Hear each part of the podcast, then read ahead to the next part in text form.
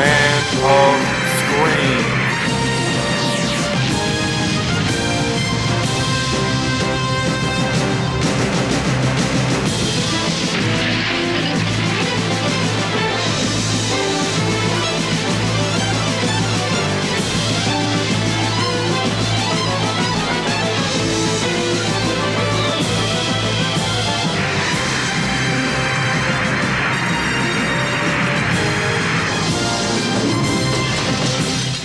Welcome to episode 179 of the Man of Screen podcast. I am your host, Mike Zummo, and in this episode, I'll be covering episodes 21 and 22 of season 2 of the Salkind produced Superboy television show, which ran from 1988 until 1992.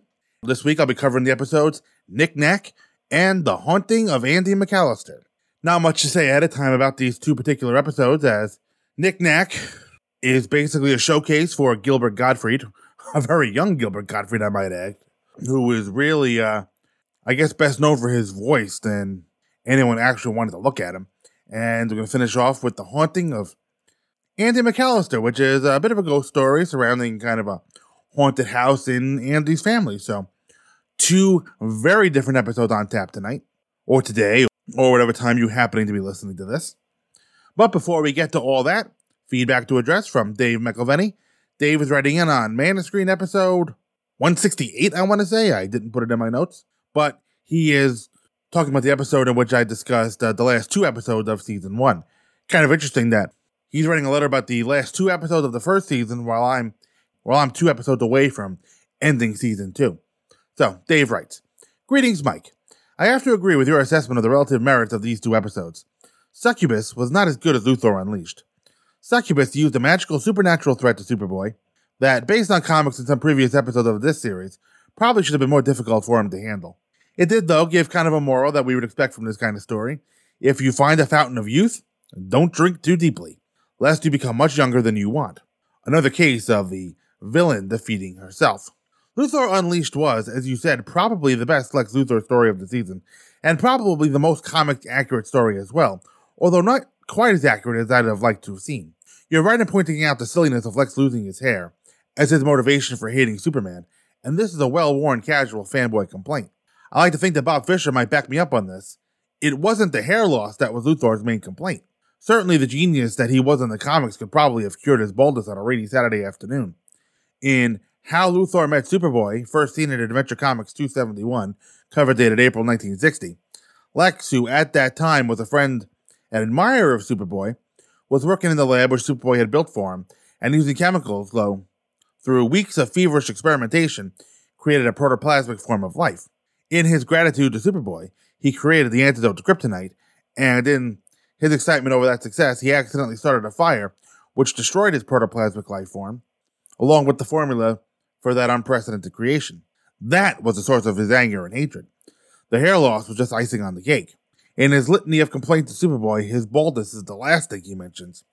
When Superboy says it was an accident, Lex says, Don't lie, you were jealous of my genius, so you deliberately broke those bottles and destroyed my formula, which was the result of thousands of experiments. You knew I could never duplicate this formula again. Lex is, as most teenagers would be, upset about his hair loss, but his main anger is at the destruction of his great discovery and the loss of his notes to recreate it, which he returns to again and again in his tirade. He convinces himself that Superboy did this deliberately due to his jealousy of Lex and his genius, which would make him more famous than Superboy.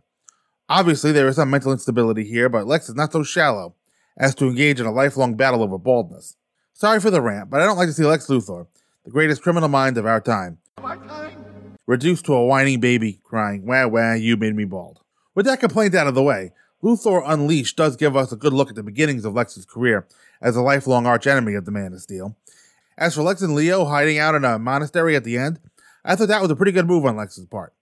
A monastery would probably be the last place on earth anyone would think to look for him, and he could probably use the quiet, contemplative time to plot his revenge. I'm looking forward to your coverage of season two. Live long and prosper, Dave. All right, Dave, I thank you for writing in. I don't think I have any more to say on Succubus than what I said in that episode and what you said here. Although I don't recall if the succubus defeated herself. I thought Superboy had kind of.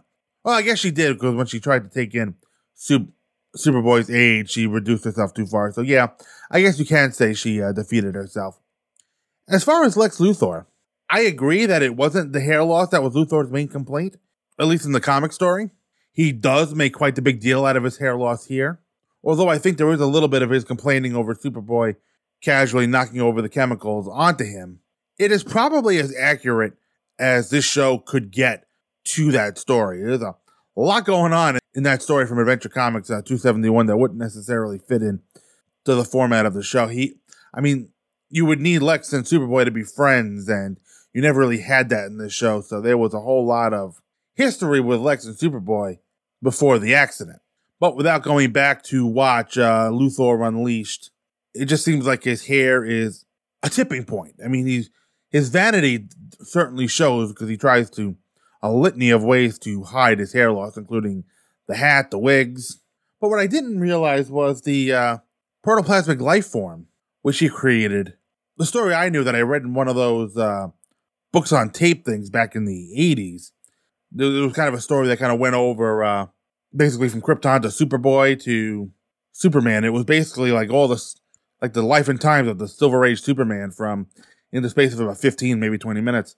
Where in that story, which was very loosely adapted, is I remember Kryptonite falling to Earth near Superboy, Luthor destroying it, or like in a bulldozer pushing it over the side of a cliff or something, and then like the lab catches fire when he's trying to cure Superboy. It's loosely based on that story, but no mention of the protoplasmic life form, which is interesting because the uh, protoplasmic life form was eventually was created in the Pocket universe and became the post-crisis Supergirl. So I wonder if John Byrne kind of pulled that idea of the protoplasmic life form out of the Adventure comic story and uh, turned that into the post-crisis Supergirl. I never kind of put those two uh, connections together, but while here he was unsuccessful in it, that Luthor was successful and was still friends with Superboy. So just some interesting musing.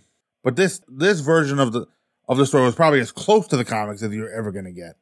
And there is a little bit of his being convinced that Superboy did it deliberately to him, but you know how I feel about this particular Lex Luthor anyway. And uh, yeah, Luthor Unleashed was the first time Luthor really seemed like a criminal as opposed to just kind of a cheat. And yeah, I never thought of uh, Lex and Leo hiding out at the monastery to be uh, a place to contemplate, but yeah, nobody would think to look for them there. And obviously, they're out of the monastery by the time we see them again in uh, with this ring I thee kill. So thank you, Dave, for writing in. If you'd like to write in and join the conversation, manscreen at gmail.com. So now I'm going to take a quick podcast promo break, and when I come back, Nick Knack. Hang around, folks. R. What's that stand for? Robin. Hello, everyone. This is Rob Myers, and I'd like to invite you to check out my podcast called Robin. Everyone loves the Drake. Rob, are you going to take out the trash? Uh, I'm right in the middle of uh, recording a, an ad for my, my podcast. I'll, I'll do it in just a little bit, okay? Sorry to interrupt Boy Wonder time. Boy Wonder? I'm all man, lady. Uh, Rob? Uh, okay, where was I? That's right. My podcast, Robin, Everyone Loves the Drake. It'll be hosted over at thebatmanuniverse.net. I'll be covering Tim Drake's origin story from the very beginning, starting with Tim's first appearance in Batman 436, also known as Batman Year 3, and hopefully going all the way through the Robin ongoing series, starting with issue 1 and going all the way to issue 183. 183 issues? Wow. Well, it's a good thing because everyone loves the Drake. You don't like the Drake? hate the Drake. I love the Drake. How could you not like the Drake? Who's the Drake? Who's the Drake? The Drake is good. All right, welcome back, folks. We're going to start things off with Nick Knack. Original broadcast date was April 14th, 1990. Directed by David Nutter, who is still out there directing. I was I've been watching uh the new Netflix is uh, Lost in Space, and uh David Nutter directed an episode of that. And uh this episode was written by Mark Jones. Guest cast includes Gilbert Gottfried as Nick Knack. More on him later. Donna Lee Betts as Daisy. More on her later. David G. Hauser as the soldier. And Andrew B. Clark as the security guard. And our synopsis is brought to you by TV.com. With all the chaos going on in a correctional facility, a remote control truck wanders through the building unnoticed. It burns its way through one of the cells where a childlike man named Nick Knack is playing with his toys. A ditzy, oversized woman named Daisy contacts him from the outside. Daisy.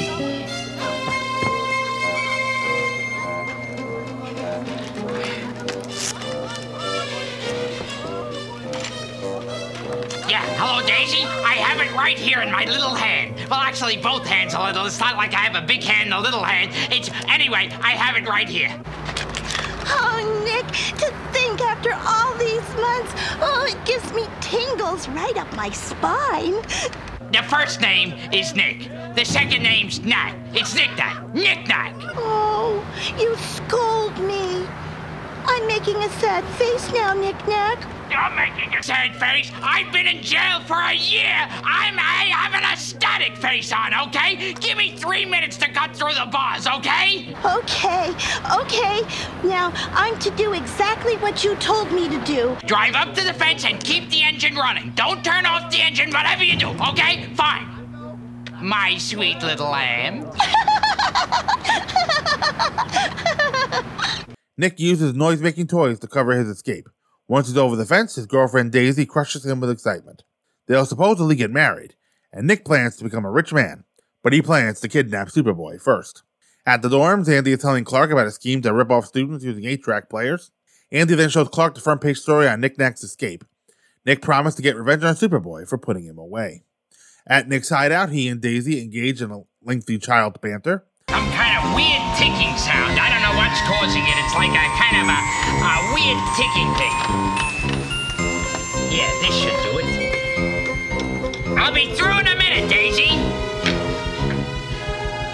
And I must say that you followed my plans perfectly. Oh, you're the one who's the toy genius, Nick Knack. You came up with this plan. You know, now that you put it that way, you're probably right. I am a genius. I'm the master of toys. Oh, and I will look pretty when you've finished with Superboy, won't I? I'm going to look very good in all the beautiful, shiny things you're going to buy for me. Yes, you'll be a ravishing beauty. We'll have diamonds, pearls, all the money we want. And the best part about it is, it'll all be because of the person who put me in prison Superboy. Oh, and then we can get married, right? Um, I have a lot of work to do around here still. Oh, but you said we'd get married in your letters before you got out of jail. And we will get married, uh, my dim Rose. Isn't that Primrose? Yes, Primrose, Primrose. And you did mean the part about how I remind you of Madonna in all those rock videos. Daisy, I can honestly say that you are ten times the woman Madonna is.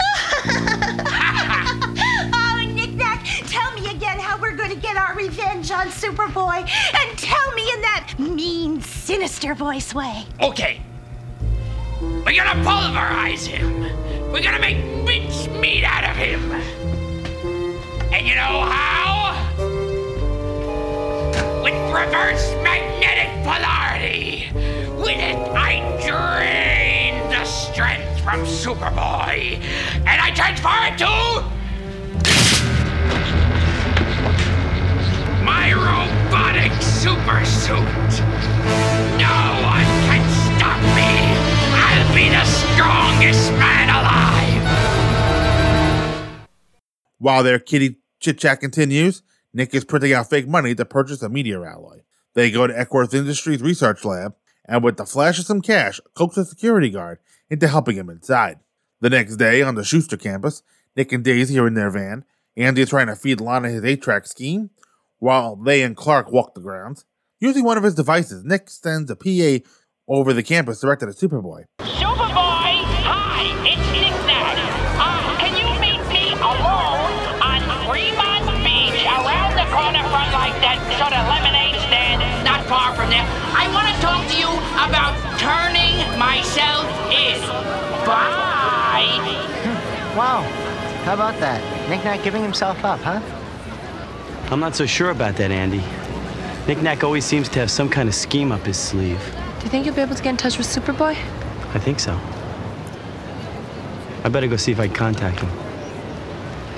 I'm not going to be able to make it to our uh, library study day. No problem. Sorry. It, it, it's okay, Clark.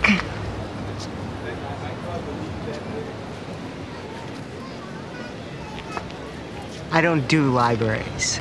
You should try it sometime. I hear they even have books and everything. Well, actually, I was thinking you and I might hit this cozy little pizza place I know. Get some beers, maybe a couple slices. We could we could study there. I'll catch you in class. She doesn't know what she's missing. Nick and Daisy relax on the bench until Superboy arrives. Superboy tells Nick to come with him, but instead of going, he sprays Superboy. When the mist clears, Superboy is covered in straps made from the meteor alloy. Nick completes the ensemble by putting a meteor alloy bucket over his head. Superboy is unable to break the straps, nor burn through the bucket. They take him back to Nick's hideout, where he uses a machine to drain Superboy's powers. While Superboy is unconscious, Nick Knack gets into his robotic suit and then slowly stomps away out of his hideout to go and rob the Gold Reserve Bank. Meanwhile, Superboy uses Daisy's naivete and innocence to convince her to release him. I made us some fresh lemonade. You know, Nick Knack is really not a bad guy. He hurt me. Oh, he didn't mean it. He just needed your power to charge up his super suit. Look at me, Daisy. How weak I am. And if Nick isn't careful, he's gonna hurt himself with that machine. But Nick Knack's the master of toys. But he isn't used to having superpowers as I am. You mean my little Nick Knack could be a hurt little Nick Knack? I'm afraid so. Well, then I better untie you right away so that you can save him. He's at the gold reserve. You do save people, don't you? Sure, I do. Weakened, he goes to the reserve bank to stop Nick Knack. Nick smacks Superboy around with his robot until Superboy breaks the battery cables, regaining his powers back from the robot. Nick's robot falls into a pile of rubble, and Superboy hands him back to the police. Ruined everything, Superboy! Look what you did to the super suit! When are you gonna learn, Nick? Toys are for kids. Oh, just one thing, Superboy. How did you escape? Your friend Daisy. She really cares about you, although I don't know why. And she'll be waiting for you at the police headquarters when they bring you in. Oh! You may have got me this time, Superboy, but I'll get you yet! If it's the last thing I Okay, I have to give a small disclaimer here. I am in no way, shape, form, or fashion a fan of Gilbert Gottfried. His voice annoys me and it makes me want to stick knives into my ears and pull my eardrums straight out.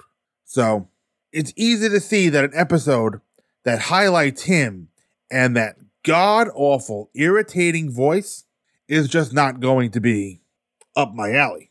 And to the episode's credit, they maximized their use of Gilbert Gottfried. He is in just about every scene of this episode.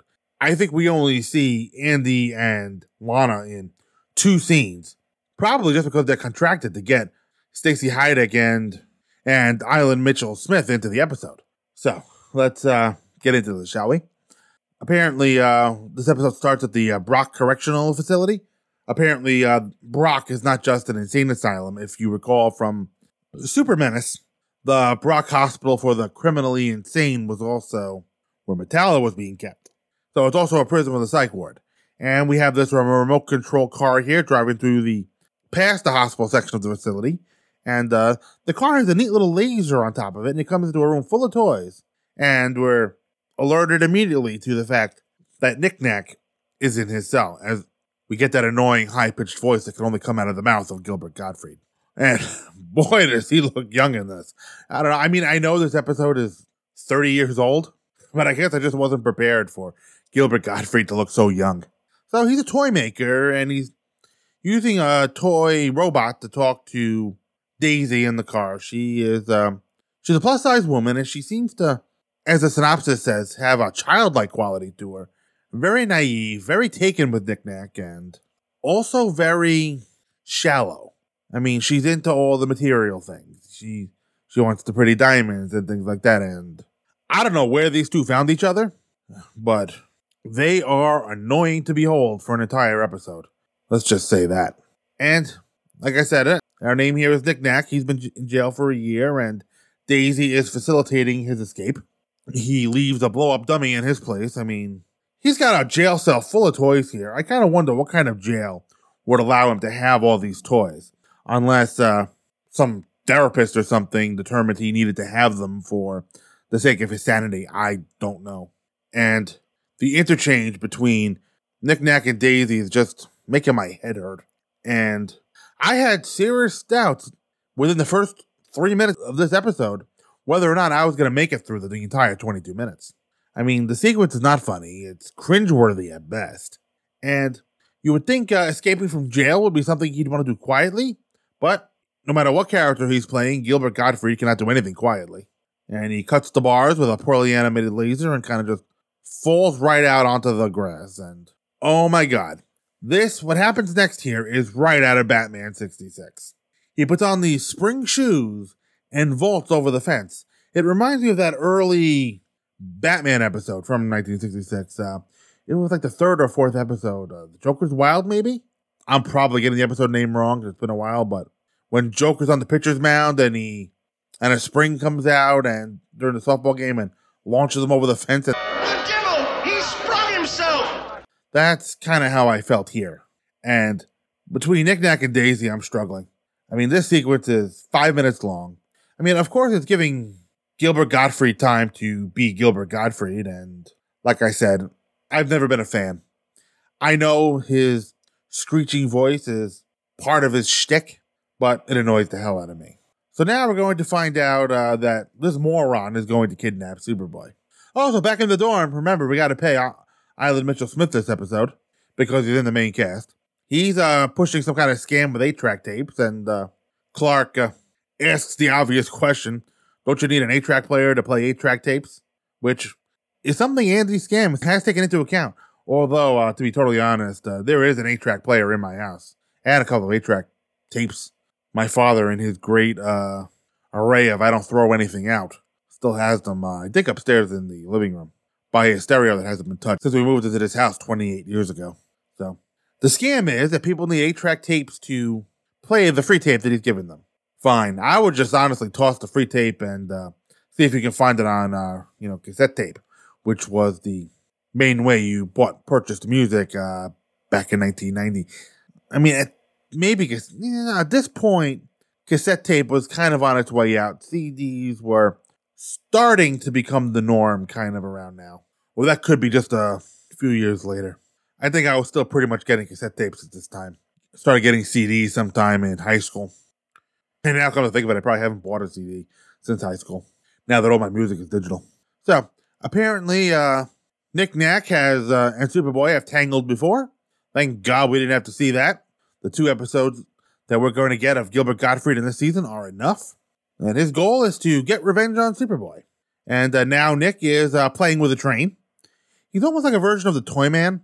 I wonder if perhaps the uh, show didn't have the rights to uh, Winslow Schott and they had to create this character. For those of you who remember, when I talked about that Comics E Magazine article that talked about the Ruby Spears Superman show, Marv Wolfman couldn't use Brainiac because his rights were tied up elsewhere. And that's how we got the Cybron Strikes episode. Cybron was basically just a renamed Brainiac. So now Daisy is, who, like I said, is plus size, is very concerned with uh, looking superficially beautiful in the sense that she's only worried about jewelry and clothes and things like that. And between Nick screeching and Daisy's whining, and Daisy, you know, has, a very childlike personality. I mean, I think we're supposed to find this endearing. I mean, I think maybe somebody wants us to. I just don't. It makes me want to throw myself in front of a train, a fast moving one. So Nick is going to uh, tell us the plan because we need to make the most out of uh, Gilbert Gottfried's voice. And he's going to drain Superboy's strength with reverse magnetic polarity and channel Superboy's powers into, into a robotic suit. Yay! I am just I am 10 minutes into this episode at this point, and it's been all Gottfried except for the minute we spent with Clark and Andy uh, hatching the 8-track scheme. Half of Daisy's dialogue is her fawning over Nick Knack and talking about how great everything is going to be. And of course, we can't go a minute without Nick screeching. So now we move on to the next phase of their plan, where they're dressed as uh, prohibitionary gangsters. Al Capone has nothing to fear from these two. Now they're after a meteor, and uh, he bribes this overworked canine security guard with a bunch of what appears to be fake money. I wonder at which point this uh, uninterested security guard realized that, but we don't find out. And then we get to a hot dog stand the next day, which I'm presuming is the next day, and I thought we were getting a break from Nick and Daisy because we got an establishing shot of the Shuster campus. Well, we're not getting a break from Nick and Daisy. The one thing this episode does not offer you is a break from Nick and Daisy. And apparently they're watching the college, and here is Andy trying to run his scam on Lana, and she's not buying it. And rightly so.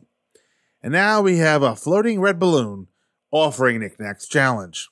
I would have rather it's been the first time he tangled with Nick Knack, but it isn't, and nothing I can do about that, so we have to kind of just stow that complaint and move on. And uh, Clark has to contact Superboy, and Lana is uh, forgiving of him for having to break their study date. I don't really think Lana gives a damn about this their study date in the library, but Clark seems really earnest, like he really wanted to go on this study date. And by now, she's used to Clark having to disappear to contact Superboy. How she's not doing the math here, I don't know, but it is what it is. All right, so here is Superboy, who is getting quickly annoyed with Nick Knack, and this is where you get you really see the difference between the Gerard Christopher and the John Haymes Newton Superboy. In season the season one version of the character would probably just be annoyed and rolling his eyes. John Haymes Newton was a very good, irritated Superboy. Now, basically, Superboy is just yelling at Nick Knack, not tolerating his crap, and I kind of like that better. But apparently, these straps that are tied up uh, with Superboy are for meteors, and he can't break out.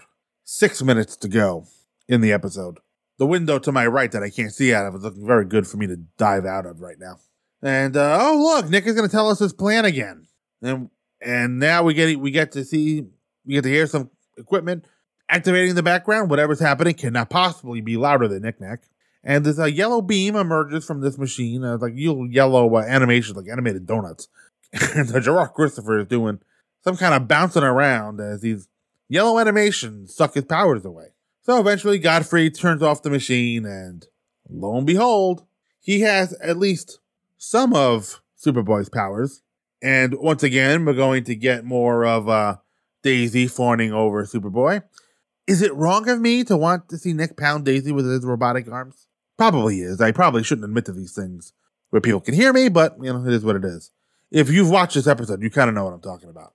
Yeah, I'm sure people are gonna be upset with me because everybody loves Gilbert Gottfried as Mr. Mxyzptlk in Superman the Animated Series, and I'll discuss that when I get to it. Maybe I'll feel differently about Mxyzptlk than I do this.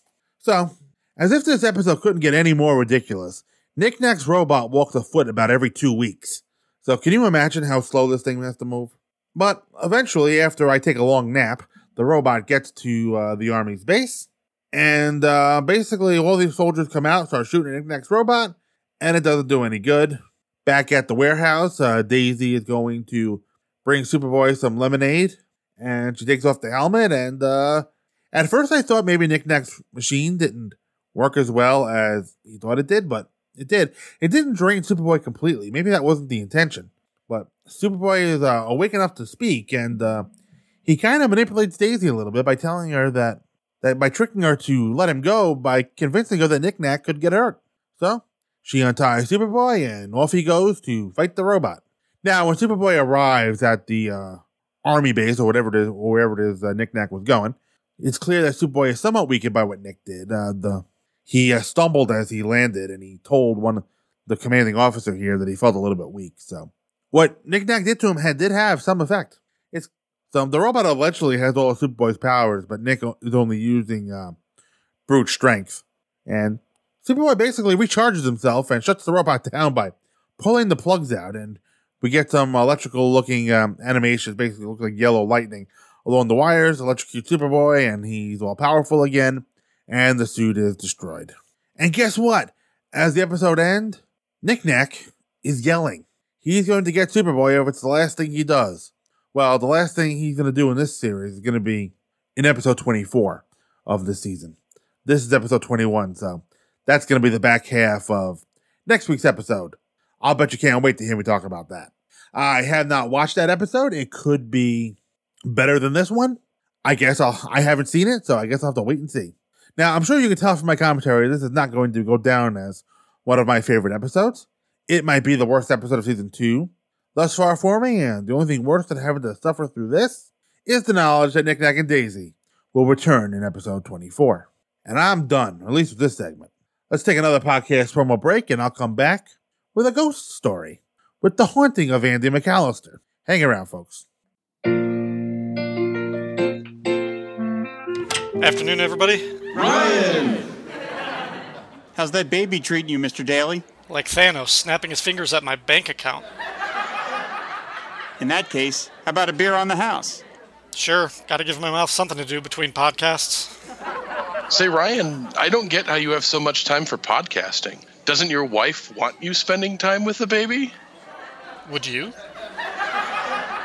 Truth is, I think she's a little worried about how much time I'm spending with the kid, ever since his first words were Dagobah system. Now she wants me to go out and do something mature, something productive, and most of all, something lucrative that can support the family. So you're going to. Podcast about Cheers, yeah. That kid's not going to start college for 18 years. I got time.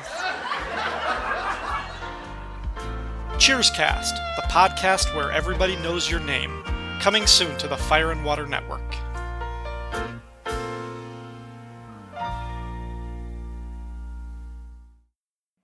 All right, welcome back, folks. Gonna finish this episode off with The Haunting of Andy McAlister. Original broadcast date was April 21st, 1990.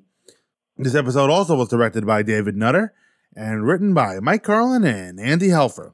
Guest cast included Fred Ornstein as Uncle Nate, Tom Schuster as the Six Gun Outlaw, Danny Kamen as the Bullet Hole Outlaw, Sandy Hulsman as the Woman Outlaw. Well, that's easy enough. C. Ram McPherson as the Hangman Outlaw, and Ricardo Pappy Rogers as the Toothless Outlaw. And our synopsis is brought to you by TV.com. The gang is driving through the countryside on their way to the mansion of Andy's uncle Nathan. Andy and Lana begin to argue when they think they've become lost. All right, Cindy. So Wednesday night at 8. All right, I'll bring the clay. All right. Andy, hang up the phone, get the map out, and tell me where we are right now. Okay, bye bye. Jeez. Ah. You know, that wouldn't happen if we could put up the top. The top was up when we started, and when you were driving, we got lost three times. At least this way, we're lost but happy. I got it. I, I got it. I see. Okay, we got a ways to go. It's Route 81. That's Route 18, Andy. Huh? Whoops, map's upside down. Hold on! That's it. Andy, get in the back. Clark, you're co-pilot now. I'm not sitting in the back. This is my car and my uncle who's letting us stay at his mansion for free. Without me, you guys would be spending another boring weekend on campus. If we even find the place. Maybe we should backtrack.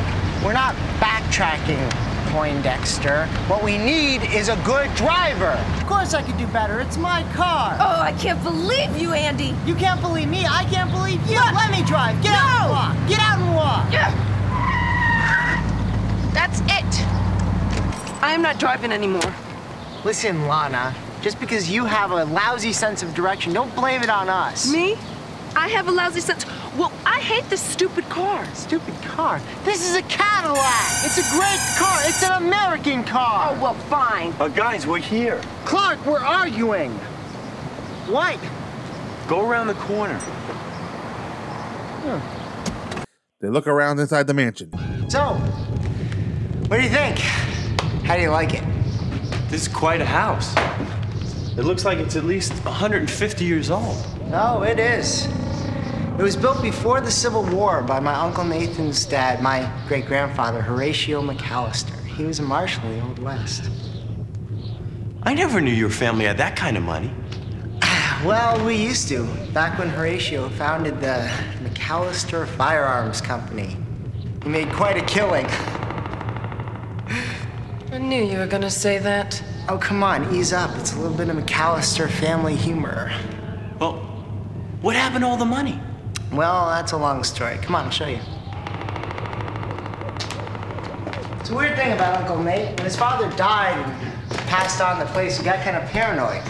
He thought the ghosts of all the bad guys that Ratio killed were gonna come back and get him. Ghosts? Fuck move. And then he got weird.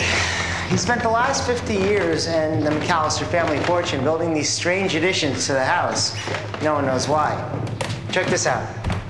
Clark is separated from the others and looks around between the walls of the mansion. Meanwhile, in one of the rooms, Andy sees an old rifle mounted on the wall. It isn't loaded, but when he pulls the trigger, it fires and shatters a mirror that covers the brick wall. The wall then falls apart, exposing a bright light. The opening begins to suck Andy and Lana into the light as Clark sees them.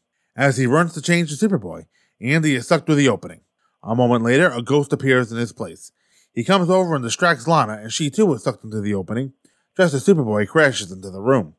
He flies in after her, and another man and woman appear in their place. We've been waiting for you. It's about time somebody fired that dang carbine. I hate living in that ghostly world.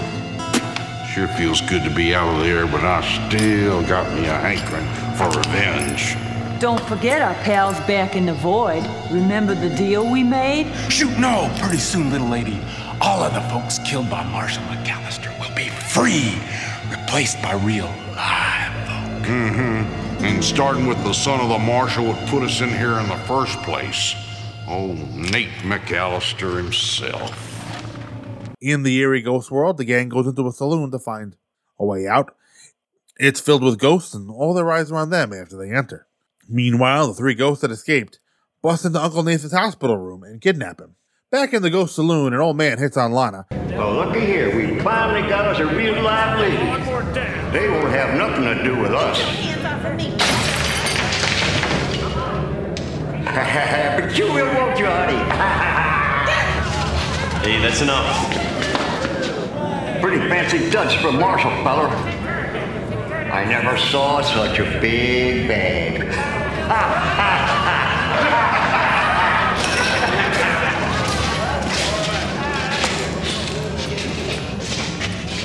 Say, you ain't never died by the gun before, has you? Who's the girl with you? I'm um, listen, listen, there seems to be a misunderstanding. We took a wrong turn, and if you just want to show us the right door. You ain't going nowhere. My powers seem to be weakened. He ends up in an old fashioned bar fight as Andy and Lana watch. After Superboy takes care of them, they leave and go back to the wall from which they entered the ghost world. They see the three ghost outlaws trying to force Uncle Nathan through the wall. One of them fires the rifle, opening the door to the dimension, and throws Nathan in, being replaced by another ghost after he enters. Before the wall closes, Superboy puts his arm through. His arm has enough strength in this dimension to break the wall back down. He holds the doors open to let his friends through as the outlaws begin shooting at him to stop. One by one, each outlaw disappears. One remains that tries to shoot Andy, but Superboy, the remaining body, enters this dimension. The outlaw shoots Andy as he disappears, but it doesn't harm him. But he faints anyhow. The wall seals itself, and while Uncle Nathan and Lana attend to Andy, Superboy makes his exit. When Andy comes to, there's a knocking from inside the walls. Andy. Wake up.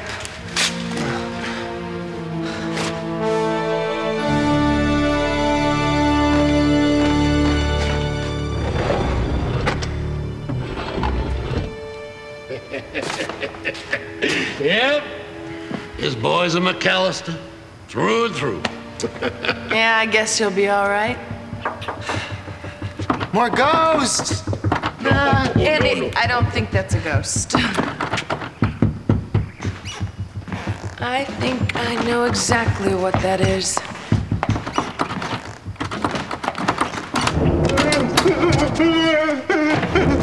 I think I saw a ghost. Did Superboy get here yet? Yes, Clark, Superboy got here. And as usual, you missed everything.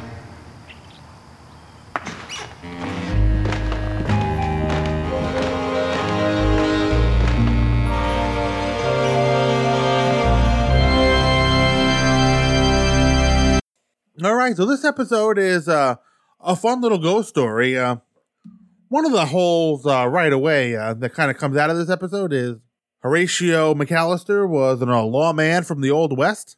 Well, what did he do? Retire to Florida? Because Florida is hundreds of miles away, maybe even a thousand miles from the Old West. What we would consider the Old West tends to kind of be like the Midwest and West Point west of that. So we start off with uh, this view of cars driving by on the road, and this is the first indication that our characters are going somewhere. Lana is driving uh, a blue convertible. Andy is riding shotgun, and Clark is in the back, kind of you know sitting back there with his arms kind of across the back seat, doing his best to look cool, and succeeding moderately. And they're lost, and they're arguing, which is what you do when you're lost. You argue because that is what's going to help you find your way. She's done driving, and then they stop, and then Clark finds a sign that said McAlister. So apparently, uh, they made it to where they're going, but neither one of them are interested. They're more interested in uh, keeping the argument open, which was very much more important to Andy. And Andy had a map open, you know, a big one of those big uh, road maps that I've always sucked at folding. You don't see those things nowadays. I actually tried to only get spiral bound atlases because I absolutely hated folding maps. I am glad I don't have to do that anymore. My handy dandy GPS on my phone gets me where I need to go when I'm driving into unknown areas. Now, I wonder if this is the first time Andy has been here. Clark lets out a golly when we get a look at the uh, two story mansion. I thought it would be at least uh, more ornate and foreboding from the outside. It's not. So now we're getting a bit of a history lesson of the McAlister family. They'd gotten their money through a firearms company, and apparently uh, there are some ghost stories involved with this mansion as it's kind of haunted by the ghosts of the people uh, Horatio McAlister has killed through his life as a lawman. I like that Clark acted as though he was scared. He always has to keep up his character and not uh, tip anyone off that he might not be who he says he is. It looks as though no one's been in this house for about 50 years, and uh, now there's a crooked door. Apparently, uh, this whole floor is crooked, and uh, the episode spends probably about 30 seconds too long on this gag about the crooked door as Clark just kind of stands there craning his neck to look at the door. So apparently, a construction was unfinished as uh, somebody opens up a door and uh, nearly falls out the side of the house. I think it was Andy. And that kind of reminds me of my last job when I worked upstate at a newspaper. Our, not the actual uh, printing of the paper, that was in a separate building, but the pre press where the film that created the paper was made. The paper was buying this piece of printing equipment, but it was so large that they couldn't get it up the stairs. So they actually had to build a door on the second floor of this building. So if you look at the building from the parking lot, there was a random door about two stories up that if somebody opened it from the inside, they'd basically fall right out of the building and onto the hood of somebody's car. Oh, the jokes we made about that. Because let's face it, at night, a lot of the guys in that department were pretty drunk. At least that's what we thought. So, anyway, back to the episode. This house also has trapdoors and secret passageways. So, it's uh, a bit spooky. Clark uh, finds one on a bookshelf and kind of disappears behind it. You know, I always kind of wonder if he does these things on purpose or if, you know, getting stuck behind the wall of the house is something that happens accidentally to him. I mean, honestly, accidentally getting sucked into the wall could be a great way to disappear to change it to Superboy. So Andy finds a mirror and there's a painting of his great grandfather, Marshal Horatio McAlister. You know, it looks a bit like Wyatt Earp to me. And at this point, they notice Clark is gone and they just kind of stand there in a exasperated fashion as Clark just walks around inside the walls. And he's the nerdy act has dropped now that he's in this uh, secret passageway kind of between the walls, between the rooms. No need to act scared now. And Alana is worried and about Clark, and Andy jokes that he'll be found in a year or two. And Alana did not appreciate that joke because I think she's starting to get a little creeped out by this old house. So now we're getting a look at the uh, McAlister carbine. At first, I thought this might be Chekhov's gun and would come into play later.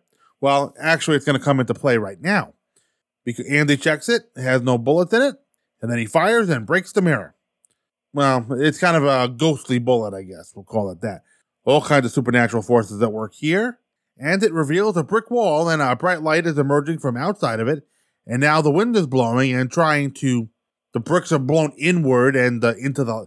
Now a light is shining from whatever's beyond this brick wall. And it's trying to suck them into what I can only assume is a ghost world. Reminds me a lot of uh, Poltergeist, especially the way uh, they're kind of holding onto the couch here to keep from being sucked into the ghost world. Kind of reminds me of exactly of that bedroom uh, scene in Poltergeist. So apparently Clark shows up at the last minute, emerging from a bookcase, but uh, Lana tells him to go get some help, and he says, "Yeah, I'll contact Superboy," and he kind of just disappears inside the wall. So first, uh, Andy uh, disappears, and we get this zombie-like cowboy who shows up, distracts Lana, and she flies off into the light. Superboy emerges and uh, flies in after them. Now, what I don't understand is why Clark even emerged from the wall. As soon as he saw with his X-ray vision that something was going on in that room, he could have gone back to the original bookshelf and come in come in as Superboy. And then he could have just pretended to be stuck on the wall the entire time. At the ending scene, he comes out from inside the wall, but Lana doesn't mention that he reemerged for two seconds to see what was going on. They play it ex- like he doesn't didn't know what happened. So now we get two more of uh the ghost of Horatio's victim. Like so, the rules are being established that th- as three go in, three come out. So the uh, first order of this business is to uh, shoot the hell out of this painting of Marshal Horatio because I guess maybe uh, this episode needed a minute to pad out. So now Lana and Andy are trapped in a very Western uh, ghost world, and we're getting all the uh, trappings of the Old West, including a saloon and a Boot Hill cemetery, which is where the losers of the shootouts tend to uh, find themselves. First and foremost, the ghosts are after Andy's uncle Nate because he owns the house and presumably boarded up the ghost world.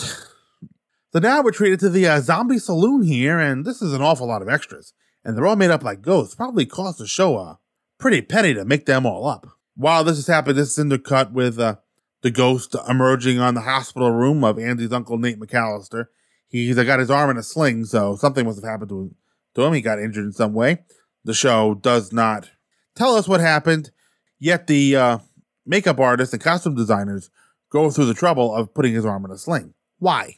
He's uh, recognized the ghosts, and uh, apparently he took precautions to keep them from escaping. So that's why they want their revenge on him. Now, I don't know if these guys are exactly ghosts. They can interact with the physical world in a way that ghosts are usually portrayed as not able to. Maybe they're just undead, I guess. I don't know.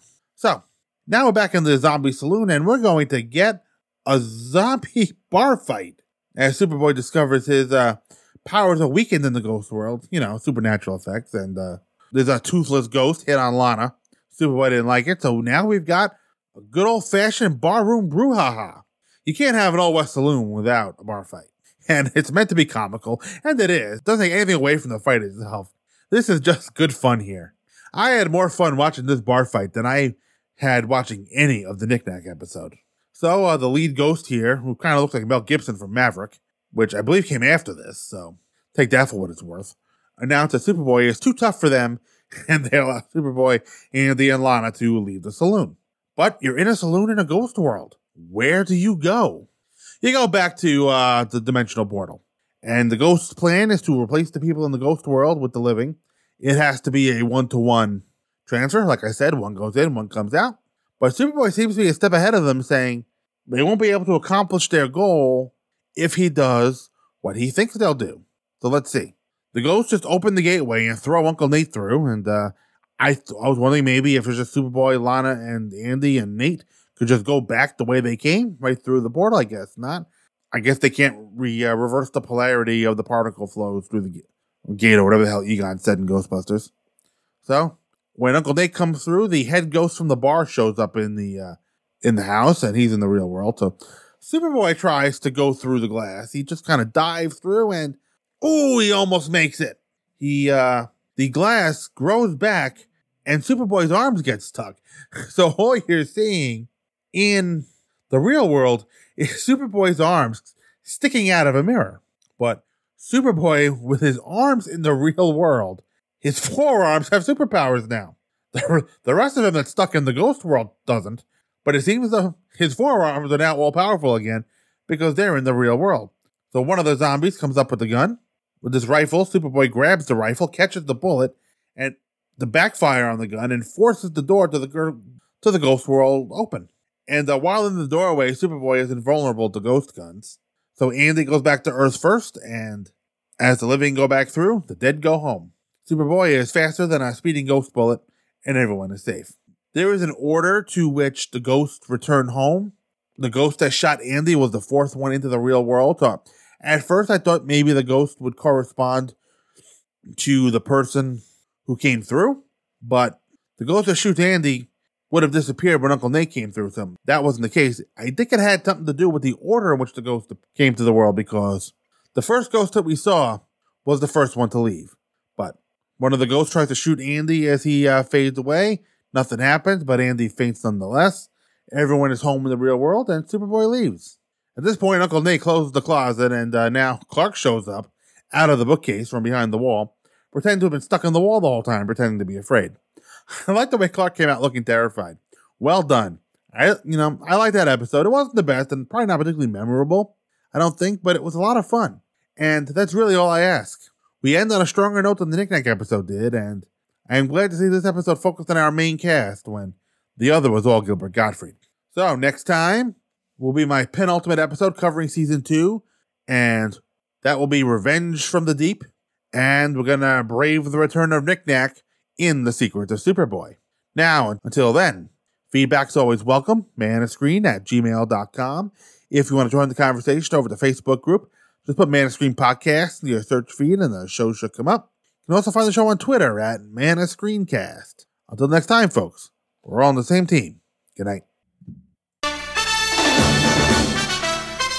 The Man Screen podcast is produced by Mike and all opinions expressed on the show are those of Mike Zummo and his guests and no one else. All music and sound clips used on the show are for review purposes only, and no copyright infringement is intended. All music and sound clips are copyright their original copyright owners. The Man of Screen is a member of the Two True Freaks Internet Radio Network and can be found at www.twotruefreaks.com. Email to this show can be sent to manofscreen at gmail.com. And you can also leave the show a review on iTunes. That will help others find the show. Thank you for listening to the Man of Screen podcast.